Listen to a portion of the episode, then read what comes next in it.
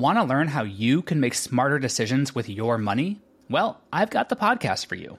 I'm Sean Pyles, and I host NerdWallet's Smart Money Podcast. Our show features our team of nerds, personal finance experts in credit cards, banking, investing, and more. And they'll help you make the most of your money while cutting through the clutter and misinformation in today's world of personal finance. You'll get clarity on strategies to help you build your wealth, invest wisely, shop for financial products, and plan for major life events. Listen to NerdWallet's Smart Money Podcast wherever you get your podcasts. As a longtime foreign correspondent, I've worked in lots of places, but nowhere as important to the world as China. I'm Jane Perlez, former Beijing bureau chief for the New York Times.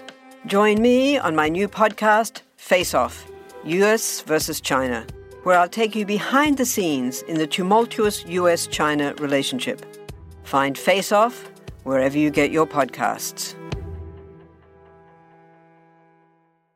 Hey everyone, I'm Anne Bogel, and this is What Should I Read Next, Episode 9.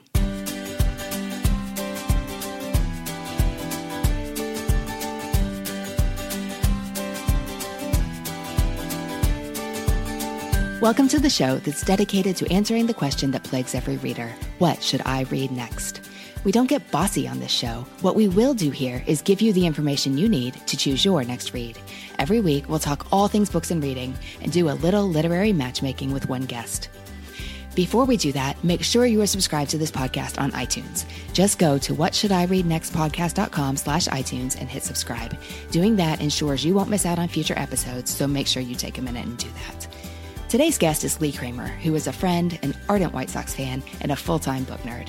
Leigh and I have a great conversation about how we choose the books we read, a book she adored and I hated, and how bookworm problems are a real thing. Let's get to it.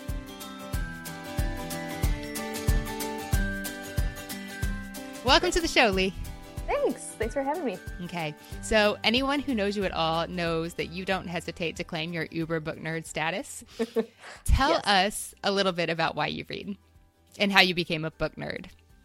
Oh, man. Uh, I think I've always been drawn to good stories. My mom read to me and my brother when we were younger, like from a very young age. And that's how I first experienced the Chronicles of Narnia and um, just all kinds of stories. And so as soon as I could read on my own, it was a natural progression to just tear through as many books as I could. and I learned how to speed read in third grade. And I think that uh, unleashed a monster a monster that consumes books. So. Okay, here's how this works. You are going to tell me three books you love, one book you hate, and what you've been reading lately, and then we'll talk about what you should read next. And I get book recommendations from you all the time. Like, yes. how many times did you text me last week and say, I'm reading this now? get it. um, so it'll be fun for the. I'd like to think it goes both ways. Oh, so totally. We'll put the shoe on the other foot now. Yeah, yeah. Okay, let's start with your favorites. Everyone eavesdrop on our, our normal conversation. yeah, this is pretty normal. Mm-hmm. Exactly. Okay, tell me three books you love. What's number one? Well, I have to give the caveat that I am only talking about books that I read last year. Okay. Because if I think about books that I love, that is just. Uh, I mean, I come I came up with I think twelve books, fiction, twelve novels that I loved last year alone, and then I think I had fifteen nonfiction that I loved last year. So bookworm problems, man. Yeah, they are real. So, I can't even think about in the the scope of my reading life what are like the three that I love the most. Exactly. But from last year, uh, the first one is The Passage uh-huh. by Justin Cronin. Yes, I love that you chose this one. Yeah. And I think you know why. yes, I do. Uh, this was not not necessarily a normal pick for me. I was a little worried before I started reading it uh, I was worried that it would be too scary for me because I'm kind of a wimp. I don't read horror, um, and and I thought that there was maybe a whiff of horror when friends would first talk about this. Uh-huh. But I was at a retreat in Utah with some friends in October, and three of them were just talking about this book and raving about it, and and I was like, oh, okay, I'm I'm going to give it a try and I'm so glad that I did. It completely paid off for me. I thought that it was um, really rich and multi-layered, really hard to put down, but it also had a ton of literary and religious references. It had this great commentary on a variety of social issues. Um, and it's it's really hard to describe because if I say it, I was just going to ask you to do that. People are going to be like, eh, not okay, for me. So, so give it a shot. Tell us a little bit about it. So there, it starts out with um, some scientists that are trying to find a cure for mortality, and it goes awry, and the government gets involved, and they are trying to uh, basically harvest this um, drug that they have nefarious purposes for. But in the in the meantime, this six year old girl um, is treated with the drug, and um, it turns everyone else into these vampire like creatures, but it does not do that for her. And so this plague ends up kind of wiping out most of society. So then it turns into like an apocalyptic literature. Mm-hmm. I honestly feel like the less you know about it, the better, except if you're worried about if it's scary or not. then maybe you need to know that it has some vampiric elements. Well, my mistake was I usually some books are better just not knowing anything. So I didn't know anything about this one. And then I read it when I was sick at, at your recommendation. And mm-hmm. I didn't know if I'd seen the word vampire, I probably would have passed. That's a word that just says to me, move along. This isn't for you. But also, I was reading it while I was like in bed with a real fever. And that was not a good combination. But yeah, I, pers- I think I made it through like 400 of 600 pages before I decided I'm done. That's all. I Which is why I love that you chose that it. Far and then and then had to call it. Quits. That's unusual. You usually usually it's way before the halfway point. But I keep hearing that. Like so many people say it's in there, not just oh favorites for what should I read next, but like favorites of all time list. It's it is a nearly perfect novel. And I don't say that lightly, even as someone that has read a ton and has a lot of favorite mm-hmm. books. Mm-hmm. Like I I could not stop thinking about it even even as I was getting ready to talk about it today, I was thinking about all of the uh, not even just the elements of the plot, mm-hmm. but the the way that it made me think about humanity and the issues that we're facing today and what does this have to say to my life. Oh yeah. So, oh it's ambitious and sweeping. You know it has that feel that it didn't mm-hmm. feel self-important but like he had big ambitions for that thing. Oh yeah. Okay tell me your second favorite. Uh, the second favorite is the Alchemist mm-hmm. by Paulo Coelho. Didn't you just read that recently? I read it this past summer. Okay. Because um, it was a pick for the Red Couch Book Club that uh-huh. I'm the editor for. Um, for She Loves magazine. So okay. that was one of our books, and I had never read it before that, even though it's been on the New York Times bestseller list for ages and ages. Yes, I just read it the very end of last year for the first time. I'd never read mm-hmm. it either. I don't know if I had read it at a different time in my life if I would have loved it as much as I did. Mm-hmm. But I had just moved from Nashville to San Francisco. Mm-hmm. So I was on this like big transition, huge journey.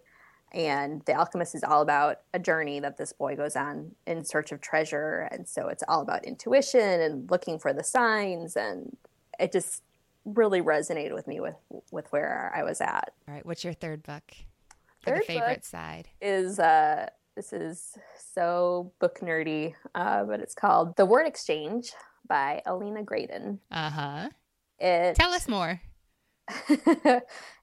it is kind of it's kind of futuristic in that everyone is super reliant on these handheld devices called I think they're called memes and they so it's it's kind of what happens to our cell phones but like to the next level. So they can anticipate when you're getting sick and they call the doctor for you and then your prescription arrives automatically. So you don't really have to do much because your meme is just like basically an extension of who you are, mm-hmm. which you know, there could be some positives to that. But the negatives of that is that uh, there are hardly any libraries left. No one really reads physical books or books in general. Um, and so the main character's father is working on the last edition of the dictionary and he disappears the night before it's going to be released. And so she and this other, um, a colleague of his, um, try to figure out what happened to him. And at the same time, as they're trying to figure out what's happened to him and what's going to happen with the dictionary, um, this word flu pandemic begins and people start losing the ability to speak. Um, and it's, I don't know, it just, it completely captivated me. I, it was, there were so many great puns and then things about language and literature and, um, and then also just this social commentary about technology and social media and the way that it can be bad for us, which I think is something that we would be wise to consider, mm-hmm. even as I sit with my cell phone a few feet away. yeah, what I noticed about that book, because um, I read it at the beach this summer after you and like two other people recommended it to me all at the same time. So I took heed and I read it. I really enjoyed it. And then I noticed how low the average rating was on Goodreads. It's like the very low threes. And really? I thought, yeah. And I think it's that kind. I mean, there's all kinds of different reasons for books to have low or high ratings. But mm-hmm. I think for this one, I think the reason is that if that book is for you, that book is for you. And Leigh, that book is for you. And that book oh, is for me. Totally. But but if you're like, I don't know, I'm getting on an airplane and I just need something, anything to read, that book is probably not for you. And you're going to give it two stars. Okay. Now tell me one you hate. Oh, man. So there were two books that came to mind. Let's hear uh, them. The, so the first one is the one I read more recently, but 100 Years of Solitude mm-hmm. by Gabriel Garcia Marquez. And just why? Such a slog. It was, it was painful to me. And I love magical realism. Mm-hmm. But I don't, I just, I don't understand why people love it so much. I, I read just, eight pages of that last year. I oh. intend to try again. Yeah. But I, I stopped at eight pages. I, yeah, I don't, I do have a friend that, um, was familiar with a lot of the history of the country that it takes place in and so mm-hmm. she was able to tell me about specific scenes like why he included certain references like that it was actually a commentary on situations going on mm-hmm. during that day. Um, so that was interesting to me, but that didn't make it any more enjoyable. Mm-hmm. But the book that I really hated mm-hmm. last year is The Rosie Effect. Uh-huh. Now, uh, what did you think of the Rosie Project? I loved the Rosie Project. I was really excited to read the sequel to it. Okay, so the Rosie Project, man with uh, Asperger's, mm-hmm falls in love. Yes. Okay. So then from there, tell us about the Rosie effect. So the Rosie effect, we find out that Rosie is is pregnant and so it's a lot about how they're preparing to have this baby and um, Don is the main character and he I don't know, it was so contrived. I just I couldn't I couldn't believe any of the situations that he got himself into. Did and you think the premise sounded good? When you found out that they were going to have a baby, were you like, "Oh, that sounds like a good mm-hmm. idea"? I think that I know I know a couple people that are married to men who they found out subsequently that these men had Asperger's. And so Don is different in that he is aware not he doesn't necessarily label himself as being on the autism spectrum, but he's aware that he has some some differences. And so I feel like it would have been good for them to just figure out what is it like to actually be married and to be sharing the same space all the time, which because they didn't they weren't like living together that I can remember by the end of the Rosie project. I don't think so. I think you're right. And so I, I just feel like they that could have been interesting just to see what that is like and uh-huh. what kind of what kind of uh, stress does that cause him to have someone invading his personal space. And even though he's kind of branched out and he will like cook different meals on different days, he doesn't have to have like the exact same schedule that he had before. To add a baby into the mix just felt like too much too soon. Um, and also, I think it uh, maybe this was unintentional, but Rosie came across as very selfish and um, and flighty to me in the sequel. What are you reading right now? Oh well, as usual, I'm reading about six different books, uh, like I do. Uh, so I'm reading Island Beneath the Sea by Isabel Allende. Mm-hmm. reading for a book club. Mm-hmm. And I'm not sure how I feel about it right now. I'm about halfway through, and book club is on Thursday. So I've got to got to figure that out. Um, tomorrow, it's tomorrow. It's tomorrow. I gotta, yeah, I've got to finish it. Um, and then I'm reading Hammerhead, which is a mm-hmm. memoir about a woman who becomes a carpenter. And my dad's a carpenter, so I'm just really intrigued by um, by her whole story. And then I'm reading The New Jim Crow by Michelle Alexander, mm-hmm. which is about uh, mass incarceration and um, and racism. Mm-hmm. Uh, it's been on my to read list for a long time, so I'm glad to uh, finally be in in the middle of that one. Uh, phenomenal. I'm underlining mm-hmm. almost all of it.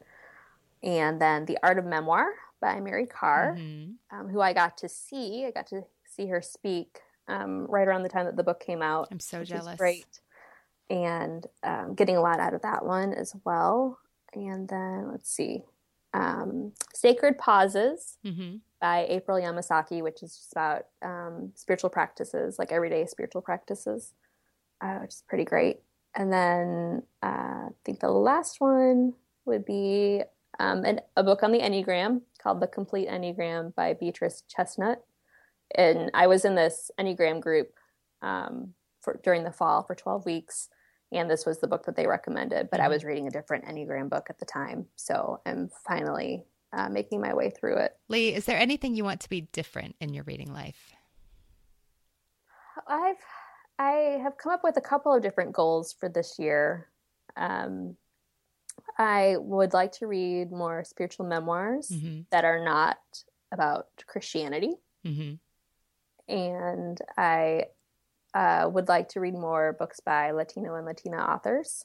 Um, so that's another one. And then there's like a couple of different topics that I want to read more about.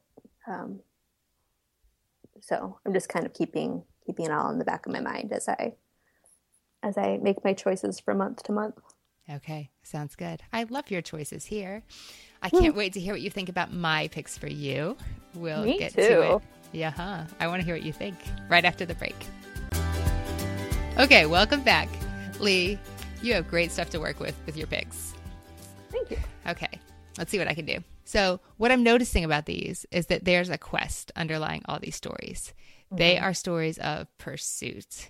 Is that coincidence, or do you find yourself drawn to the journey tale right now? I don't know. That is, I haven't, I hadn't thought about that. Um, and I don't I don't know that that particular thread is in all of my favorite novels from last year, but definitely in those three. So that's really interesting. Okay. So you're not a one trick pony, is that what you're saying? I try not to. I need that. I need that. Okay. So with that in mind, let's see what you think of these. Okay.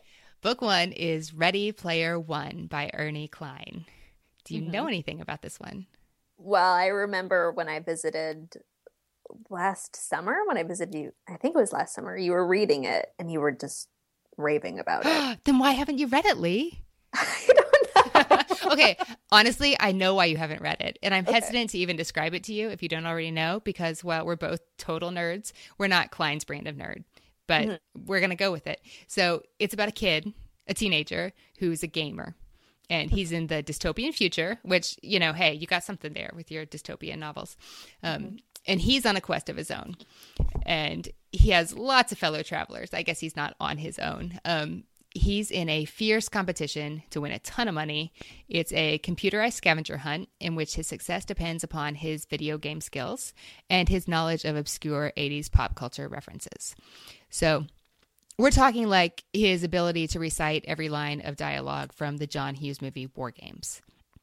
So oh. this book um, like Will works at a software company that gets one of those like software geek box subscription things like ready player one came in the box because really that's the target market uh-huh. so i didn't think it was for me and if you saw it you wouldn't think it was for you but a friend recommended it who was also well outside the target market of geeks and gamers. And I trusted her and I started reading it and I found that it totally didn't matter that I haven't played a video game since I was 10 and it was Super Mario. And it doesn't matter that I've never seen War Games. Like, it's just a really good story. It's got that futuristic dystopian thing you like. It's got really great narrative drive, likable characters, and it's surprisingly insightful about things like social media. Because 30 years from now, when the world falls apart, Ernie Cline thinks, or for the sake of the story, he thinks that we're all um, going to be spending our time in an online alternate reality called the Oasis, which sounds a lot actually like the memes from the word exchange. Oh yeah. Does that sound like something you might try if somebody shoved it into your hands at the right moment? I I mean I I definitely trust your recommendations. So I figured when you raved about it that maybe at some point it would I would finally read it, but Maybe at some point. You're going to get a box on your doorstep. okay. Book two is more like what you are already reading. This is Still Life by Louise Penny. Have you ever read anything by her? No. Okay. She's written a lot of novels by now. She's on number 12 comes out this August and I can't wait. Um they're all in the same series. And This, this, is the, that inspector. yes, this is series? Inspector Gamache. And I heard about these books for forever and I have come to realize that if you tell me to read a series based on somebody's name when I don't know that person that I just don't I'm not going to pick it up. Mm-hmm. But but I should because eventually when I'm talked into it, I'm glad. So this journey is into the Canadian forest and also into the human heart. Does that sound does that sound too lofty? Um, she says that her murder mysteries are just really an excuse to like probe the human condition and examine people's motives and feelings and why they do what they do. So the plots are set up for that. And you are actually the one who talked me into finally reading the Robert Galbraith mysteries by the author we know and love as J.K. Rowling. And I'm so glad I finally read those. Like I love them. I don't know why I thought I wouldn't. But as I was reading, I it never occurred to me to make comparisons to Harry Potter, but they reminded me so strongly of um, the Louise Penny novels here. And so they weren't one of your favorites today, but but it does make me think that they'll be in your wheelhouse. So the writing style is very similar. Uh, they're strong prose. They're very psychologically acute, and the series itself is structured along the same lines as that Cormoran Strike series. Like there's a new mystery at the heart of every novel, but you follow the same detectives and their relationships through the series. And this is a little different from Galbraith's series, but you also follow the same townspeople. So a lot of the characters never change. And so you see their story arcs over the series too. Okay, book three. This is the one I'm most excited about for you. This is Tell Me Three Things by Julie Buxbaum. Have you heard of it or her? No, I have not. Okay. This is her first novel that is explicitly intended for a YA audience. I cannot wait for you to read this. It is so perfect for you. Um, it does a lot with the journey plot. There is a journey through grief.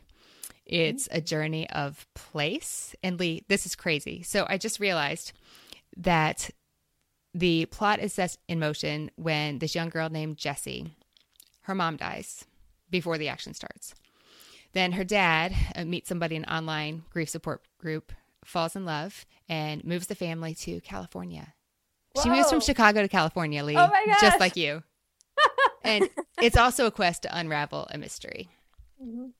Okay, so here's what happens. So Jessie moves to California with her dad, and she moves in with her new stepmom and stepbrother, and nobody she just she doesn't belong. She's totally out of place. And she goes to this fancy pants school that her rich stepmother's paying for and she's completely out of place. So then after her first week at that private school it's awful she gets an email from somebody nobody who claims to be a male student in the school and he offers to be her virtual spirit guide to help her navigate what's basically like mean girls she's in the lindsay lohan movie mm-hmm. so she's like, no, that's creepy and weird. Leave me alone. But then she has a really bad week I would have been like, sure. that's right, because you've read enough YA novels to know that you always say yes yes. because they're not creeps. well, at least not the YA novels that I read. No, no, no. That's true. There's that whole other genre that I I don't read those either. But Yeah. they're probably your soulmate if you're reading this kind of book. So so that sets the plot in motion. Have you ever read anything by Jennifer Smith, the YA author? Yes, I have. Okay, so this reminded me a lot of her tone and specifically her book, This is What Happy Looks Like, which is totally implausible. Like, male teenage heartthrob film star falls in love with small town girl because of a misdirected email. Right. But right. it's still a really good book. Like Jennifer Smith makes it work. She's a good writer. And that's how I felt about Julie Buxbaum. So there's just there's one little problem with this one, Okay. and that is that it doesn't come out till April 5th. Oh, But it's going to be worth your wait. it's going to be worth it. You can Okay. pre-order it now. You can get on that library list. Mhm. Yeah. It's going to be worth the wait. Or you could send me your advance copy. Just say it. I won't reveal my sources. Okay, so Leigh, what do you think you will read next?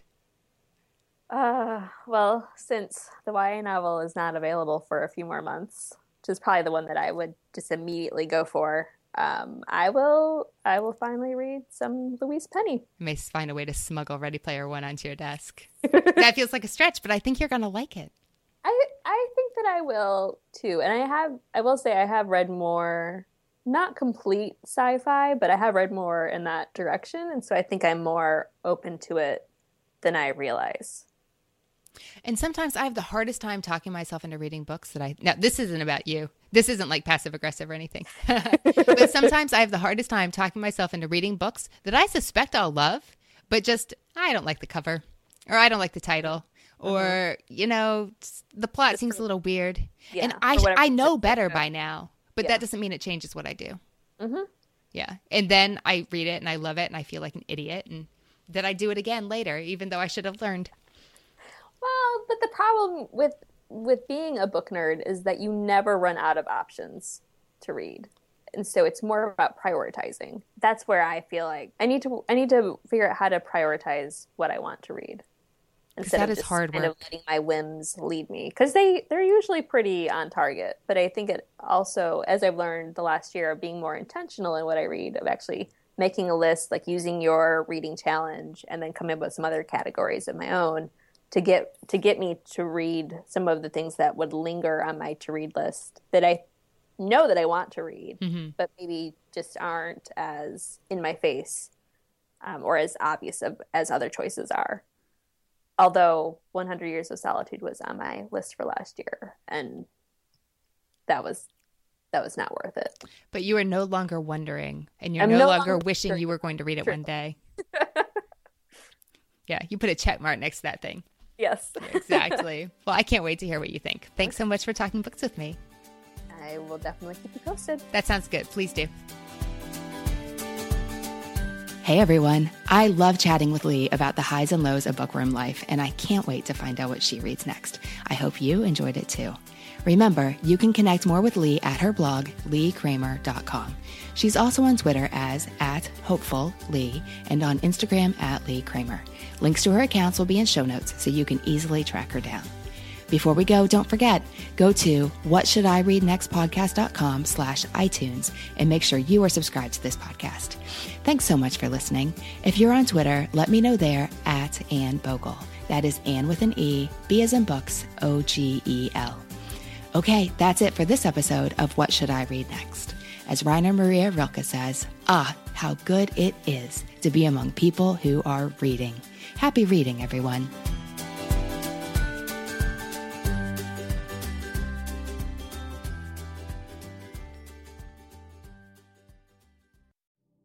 Do you find it hard to sleep at night?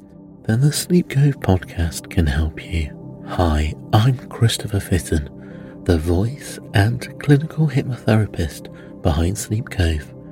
Sleep Cove features sleep hypnosis, meditations, and bedtime stories, all designed to help those of you who struggle at night to achieve a restful and peaceful night's sleep. Search for Sleep Cove on Apple Podcasts or Spotify and see why Sleep Cove helps millions of people sleep deeply all night long. You find it hard to sleep at night?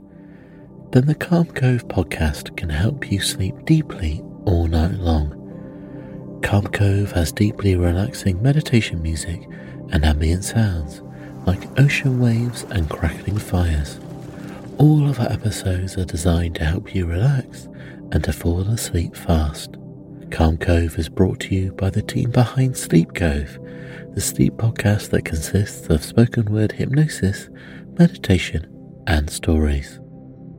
So if you want to listen to a beautiful soundscape tonight, search for Calm Cove on Apple Podcasts or Spotify and see how we're helping millions of people relax and go to sleep every night.